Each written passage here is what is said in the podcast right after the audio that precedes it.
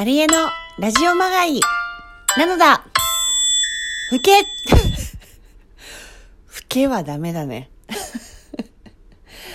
へけっていうのは、あの、私の世代で言うと、ハム太郎っていうアニメーションがあったんですけど、それの、へけっていうのをよくモノマネしてて、まあ、それからなんか言うたびにへけって、まあ、よくわかんない感じでやってた。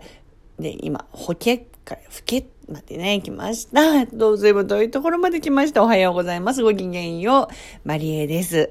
マリエのラジオまがいのお時間です。やんばるやんやんやん、やんばるクイナー。やん。もうよくわかんない、この冒頭の。はい、ということで。皆さんね、お元気ですか？お元気ですよ。よかったです。あの今日はですね、あの今ちょっと小腹が空いて、ご飯を、ご飯というかまあ、お菓子ですね。ちょっと小腹を満たしてて、で、それでちょっとお話ししようかなと思ったんですけど、まあ、とりあえず、まず、問題です。今、私は何を食べてるでしょうか？それじゃいきますね。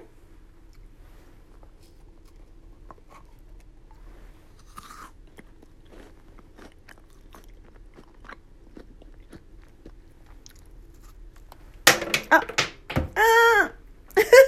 ー落ちた。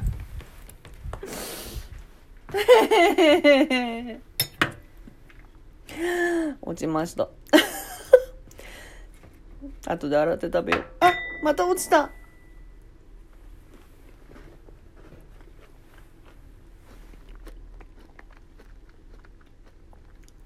うん。おいしい。わかりましたか皆さん。私は一体何を食べてるでしょうか？正解は もう発表するね。正解は、ヨーグルト、ギリシャヨーグルトの上に乗せた冷凍ブルーベリーでーす。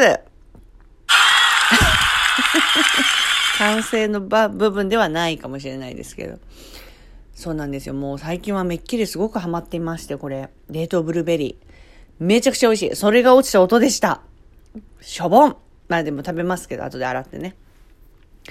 で、ま、もうこの、もちろん冷凍ブルーベリーも好きなんですけど、あのね、シナモンをかけるのにもめちゃくちゃハマってて、もうシナモンってあれ何なんですか？って思って、あれめちゃくちゃ美味しくないですか？で、もう、だから甘さはだからほぼないというか、ブルーベリーの自然の甘さだけなんですけど、シナモンをかけることによってちょっと風味が出て、まあ甘さもでもね、ちょっとね、出てくるんですよ。シナモンの甘さ。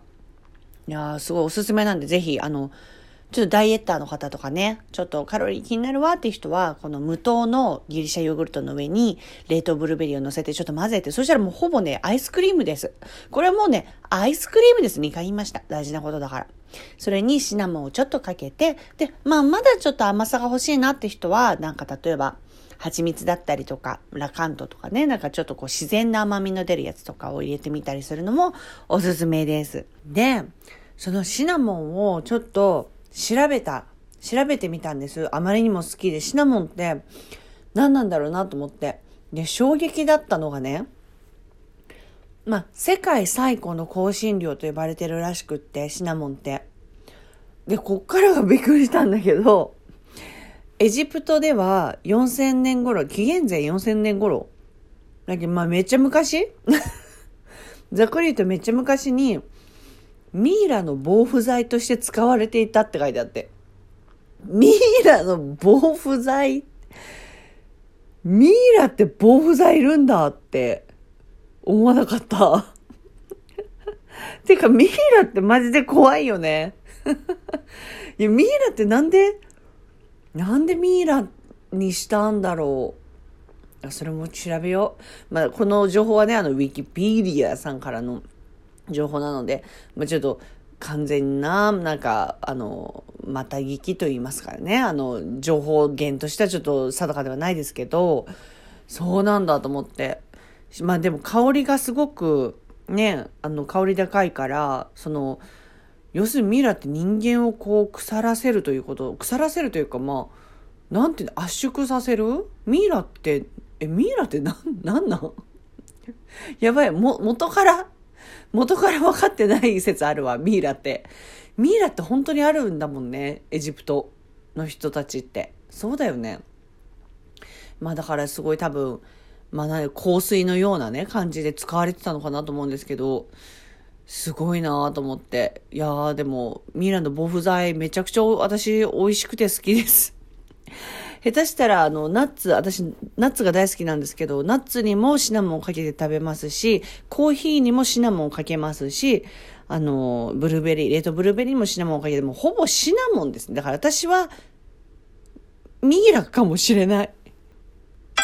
マリエのラジオマガイピー。ミイラになる前に、私、シナモンもっと食べたいよなんで？ごめんな。